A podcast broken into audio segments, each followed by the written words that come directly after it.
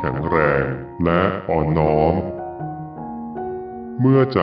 ของเราแข็งแรงมากพอ ความอ่อนน้อมก็เกิดขึ้น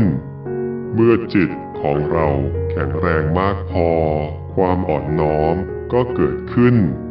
เมื่อกายของเราแข็งแรงมากพอ ความอ่อนน้อมก็เกิดขึ้น ดังนั้น เราจึงเรียนรู้ในการทำให้ใจ จิต และกายของเราแข็งแรง ให้มากพอ ความอ่อนน้อมก็เกิดขึ้นเองเป็นธรรมชาติอย่างแท้จริง